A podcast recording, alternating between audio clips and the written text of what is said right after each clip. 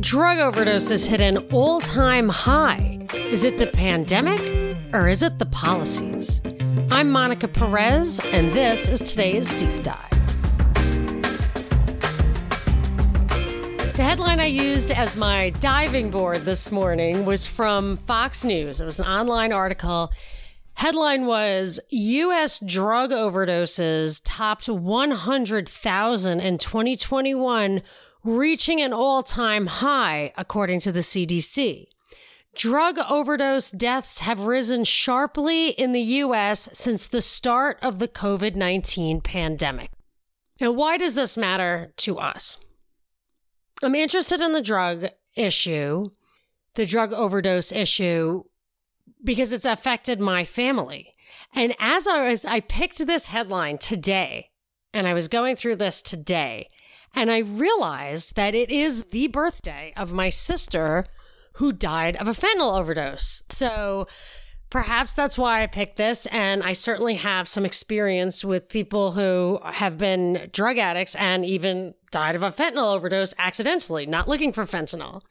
So I've been aware of this subject for a long time. And I think it's so pervasive in our society that I think a lot of people I mean, I, I, think it's probably hard to escape knowing someone in your family or extended family or friend group who has had their life upended either by being a drug addict in their own past or having a close family member who's a drug addict. It's very disruptive. It really feels to me like it's deliberately injected into society to increase conflict, to further the government's um, reason to exist. And I'm going to tell you what I really think is going on here. Some of the things I question maybe are going on, not 100% sure. But I feel like it's important to all of us to kind of understand. I mean, we're not going to hit everything in a short podcast, but I think it's important to all of us to like try to pull this stuff apart piece by piece if we can, even just to try to protect ourselves and our families by maybe understanding the underlying causes of this, what to really worry about. So let's just start today. We'll probably hit this subject more than once uh, with this story, this headline. Now, the headline, I actually fell for the headline out of the gate, which was, um, it was COVID related, probably because people are really doing a lot more drugs and that's what's happening. But I actually dug into the numbers that were referred to in the article, even like to the point where I found the chart that they showed and they didn't make it interactive. They showed a picture of the chart and there is an interactive version of it on the CDC website, which I found and it told a, it told a more detailed story. I can tell you that. So let me read you just kind of like the premise in the article and then I'll tell you what I think is kind of what's really going on. It says over 100,000 Americans died from drug overdoses in 2021, reaching an all time high. The U.S. recorded an estimate 107,622 drug overdose deaths last year. And the number is a large jump from the year prior when the CDC estimated around 92,000 Americans died due to drug overdose. That is kind of a large jump. It's whatever, like 16,000. That would be probably around 15%. It says drug overdose deaths have risen sharply in the US since the start of the COVID pandemic, rising 31% from 2019 to 2020, as many Americans were forced to stay home in isolation as the virus swept through the country. So actually, it if that was 30% from 19 to 20 and then 15% from 20 to 21, it looks like the rate of growth is slowing, but it's still a really, really huge number. Now, I know this because I recognize that 100,000 person number as really outsized because 10 years ago when I started in radio, I mean, as a hardcore libertarian, the first thing you want to explain to people is that the drug war, just like gun control, is really not good for society. And I would observe, I think my earliest show was about, I think there were 35,000 drug overdoses that year, something like that. And I think it was, I mean, definitely in the teens. So close to half, if not fully half or more than half of the drug overdoses were from quote, legal drugs. So having bans on drugs, having control on drugs didn't seem to reduce the problem of drug overdoses. But that's why I remember the numbers as being like 35, 40,000, not 100,000. So I started looking at the charts that they had in their, or I found the source of the charts that they had kind of screenshot in their article. And I noticed that the number of overdose deaths has way more than meaningfully more than doubled since I started covering this, which happens to be around 2013 when the first reported deaths from fentanyl in street drugs started to emerge. So as I looked at the graphs in the CDC chart, it was clear that basically the entire increase is fentanyl. And I went back to the early days of when it was first emerging. I was looking at studies from 2013, 2014, coming out of Canada, coming out of Rhode Island, when the numbers were in like double digit numbers, but they were noticing all of a sudden people dying of fentanyl. And what they observed was that people did not know they had been using fentanyl. So this is something they're not looking for, they're not asking for. It's being placed in drugs, not just heroin and opioids that you would think they would turn up in because it's the same kind of effect. It's a it's an analgesic, it's a painkiller, it can get you high but it is also turning up pretty broadly in cocaine and meth, which are stimulants. It's a totally different thing. Those that would be a different high, unless they're trying to make something special that actually gives you a little euphoria hit. But you would think then they would tell you, oh, this is meth plus or whatever. But they're not telling you that. So they're slipping it in there. And who is slipping it in there? Some of the studies I read said it's not, or reports I read, it's not the retailers, it's not the guys who no, my sister when she died literally with a needle in her arm and they when they did the tox report they found that had fentanyl in it and she was not a fentanyl user, she did methadone like on the government's tab and heroin and she had a specific dealer she literally liked in the Bronx or wherever it was and she trusted him and now he lost this great customer. I'm sure she had gave him a lot of money and he wouldn't have done it. And they're saying that those are not the guys that are doing it. It's the distributors. So that is a, that's something else. You would think eventually the retailers would stop using those distributors unless it's so widespread. You can't get distribution without it. Just to back up that number, I found an, a study from a few years ago. It says, according to U.S. government figures, 64,000 people died from drug overdoses in the U.S. in 2016 with over 20,000 of those deaths attributed to synthetic opioids, mostly fentanyl. Fentanyl deaths increased by 540% over just three years, leading some to term this surge the third wave of the opioid crisis. So those numbers really comport with my memory of the thing. 2013 being around 35,000 and then 2016 being 64,000 deaths and 20,000 of those deaths were fentanyl or something similar. So it goes on to say that the 2021 death toll, this is back to the article, the CDC estimates that three quarters of that death toll was caused by fentanyl. So that actually, if you take the fentanyl out, you kind of get back to pre-fentanyl numbers for the OD. So it's really this epidemic, this crisis is all fentanyl related. And they give a little side comment. The drug has been blamed for the surge in overdose deaths before the pandemic, with the U.S. recording under 50,000 fatal overdoses as recently as 2014. And that was even that was even after it started. So they're acknowledging that this thing was a trend since before COVID. And uh, the way I look at it, it has very little to do with, uh, maybe a little bit, but it's really the fentanyl thing. And just to put this in perspective, okay, so this is over 100,000 people died in 2021 just of drug overdoses, three quarters of which were fentanyl, this fentanyl issue. And the official number for COVID 19 deaths for 2020, which was the year we all locked down, 2020, is now in the United States, 350,000 people supposedly died, according to the CDC, in 2020 of COVID. And we're talking a third that number is just people dying of drug overdoses. Yet with that 350, the entire world, not just the US, but the entire world shut down. Entire world shut down and think of the untold suffering. And this is this is a, a, a cause of death that's not magnitudes bigger than these overdose things. So, but my big question about all of this was why 2013? What happened in 2013 to get this this fentanyl thing going? Usually I will look to a policy change or a technology change and I think that our government, DARPA and stuff do generate technology changes when they want a policy change, such as like lockdown couldn't have happened without Zoom. And that makes me think that Zoom is built on government technology. I realize it's a foreign company, but you get the idea. The technology gets built and shared wouldn't necessarily be built in the private market, but once it's out there, people have access to it and they can build on it. And that's actually how they do it, I think. Uh, or would it be some event like COVID or a cultural phenomenon, something that just swept the nation for some reason? And of course, that would always go back to a reason as well. So COVID would be a reason, but it, it can't be because that isn't what started it. That isn't what happened in 2013.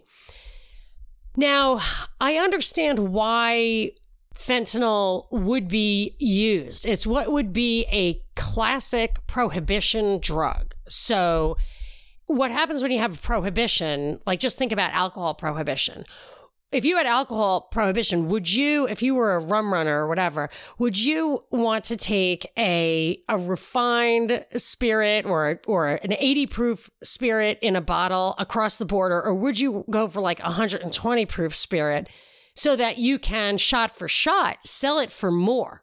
So when you smuggle stuff, it gets stronger. And then the the bulkier things tend to go into shortage. It's kind of flip sides the same coin, but when they're banned, and certainly like natural things that you could get in your area or, you know, growing pot or whatever, you can't use those alternatives, those natural things. And it just drives you into highly refined, more potent, and often synthetic alternatives. And that's something that you would cut the heroin. So you get your your thing heroin, you can cut it in half by putting a bunch of baby soda in it or whatever. Baby soda, baby powder, baking soda and then put a little bit of fentanyl in there and it looks like the quantity is right for the user but it's really this this mishmash of stuff they're not scrupulous about their formulas and stuff because I mean if it's just a guy on the corner and people start dying he's just going to go to the next corner or go to you know get out of town it's not like there's because drugs are on the move drug dealers are on the move in a black market, you don't have those kind of mechanisms that you have with a fixed establishment like a CVS or something.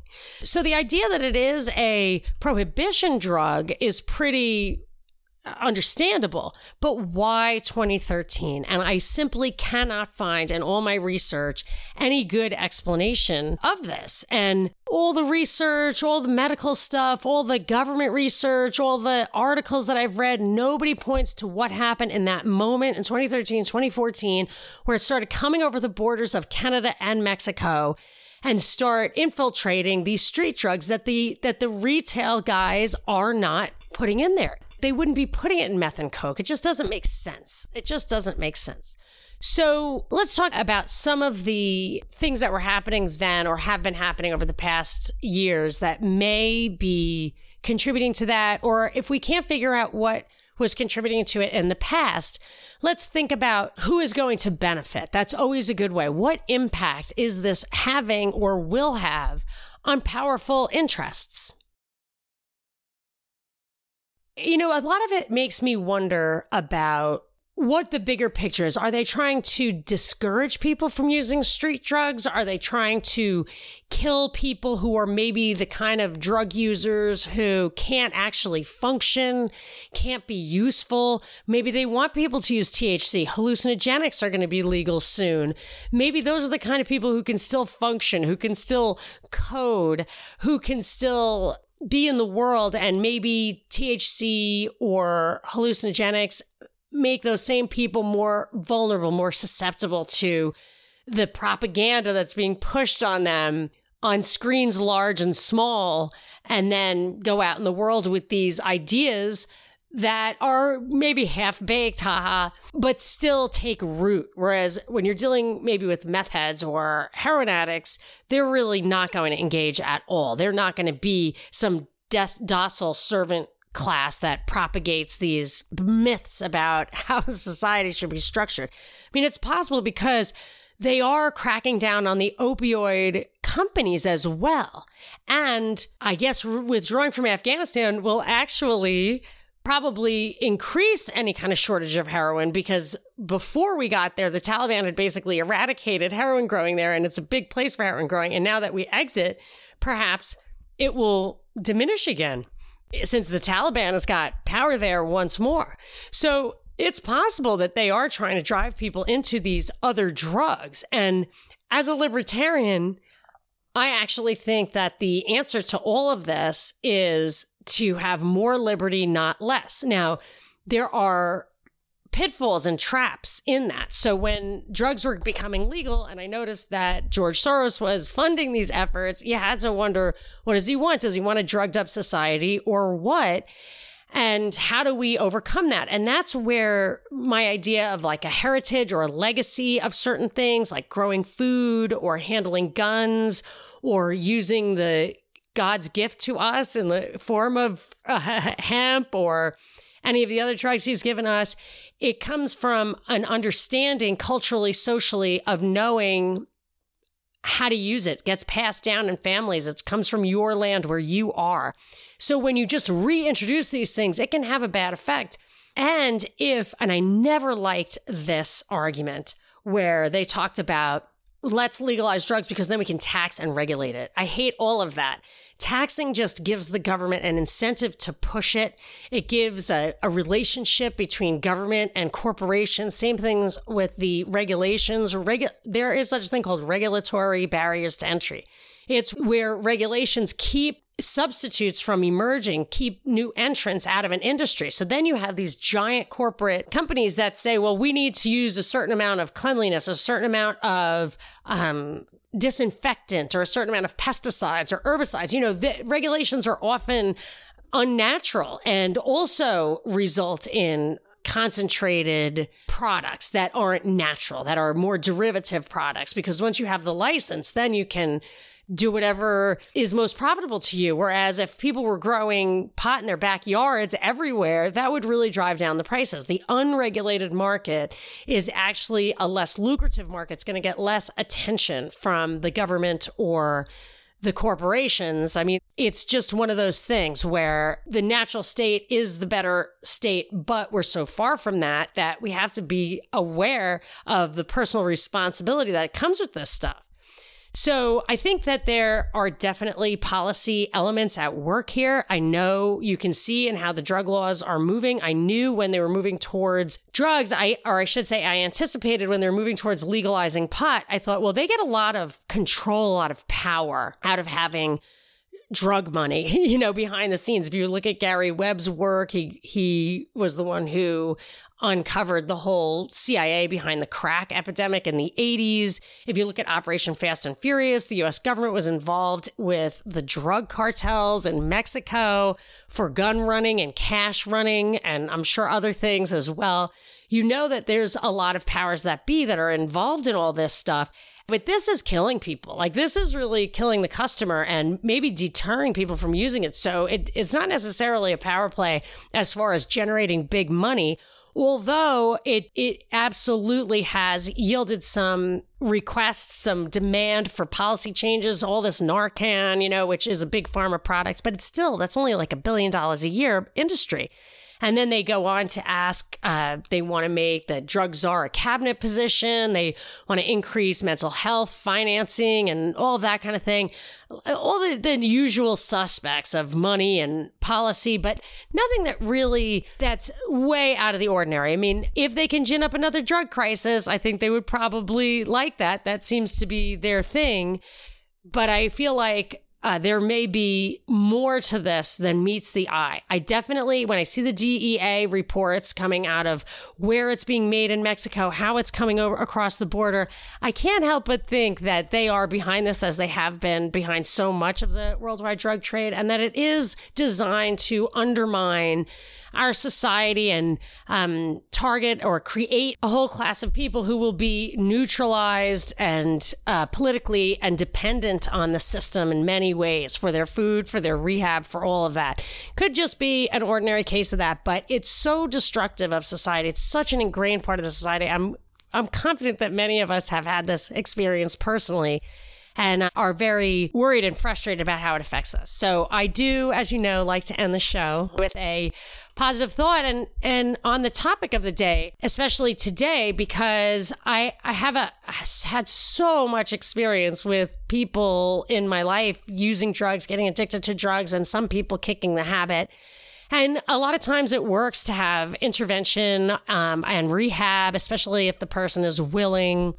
But if that, and you can try that 10 times, 20 times, 100 times, sometimes that doesn't work. And if it doesn't work, I've also observed that you could kind of flip the script and try to hit underlying issues first. Don't pressure them so much to give up the drugs, but try to understand some of the underlying issues that drive people to drugs. I think a big one is the lack of satisfying personal relationships, which is hard. You know, it's a vicious circle. When you're a druggie, you're going to not want to have too much of that. People have a, um, but you might have to be there for people. That's what Mother Teresa used to say. Just be there for the drug addicts, listen to them, and just hold their hands. There's also this idea of a lack of affirmation. It's this vicious circle of being unable to kind of respect yourself and then engaging in self destructive behavior. Also, kind of a similar thing is past trauma. So people have had traumas and they they can't face them, so they kind of numb their minds to it and then you know lack of self-respect that comes out of a lot of that stuff. So i just suggest trying to think outside the box with some of this stuff. I think there are some treatments out there dbt or cbt that can kind of help people without who are really not open to the rehab who have those underlying issues maybe even go crazy and move to a place where you think they don't have those problems. Like get out there where a person's body is really connected to the to the environment around them where they have to work hard to put food on the table, get out there where you can maybe homestead or something. And I'm very interested in if people have had success stories or have ideas about this. Uh, you could tweet at me. You can always tweet at me. Maybe when I post this show, you can tweet under the show at Monica Perez Show. And that way we can share it with a lot of people, these insights and ideas. But I do think that it's most important to never give up on the people with us. If you want to, eh, you know, I'm a real libertarian. I don't believe that I think the government always has these ulterior motives. But I feel like in order to not feed into their arguments that we need them, we need to really dedicate ourselves to the people who are actually in our lives, especially our families. We have that responsibility, I think. I, I include that in my idea of personal responsibility as a libertarian. So don't give up unless you have to give up to save yourself. If you have to give up to save yourself, that is completely understandable. But I, I feel like if you really think about the problem, if you really care about the people, just don't give up hope in any case. I am Monica Perez. If you enjoyed this podcast, please share it on social media or with someone you think would also enjoy it. And like I said, feel free to tweet at me at Monica Perez Show.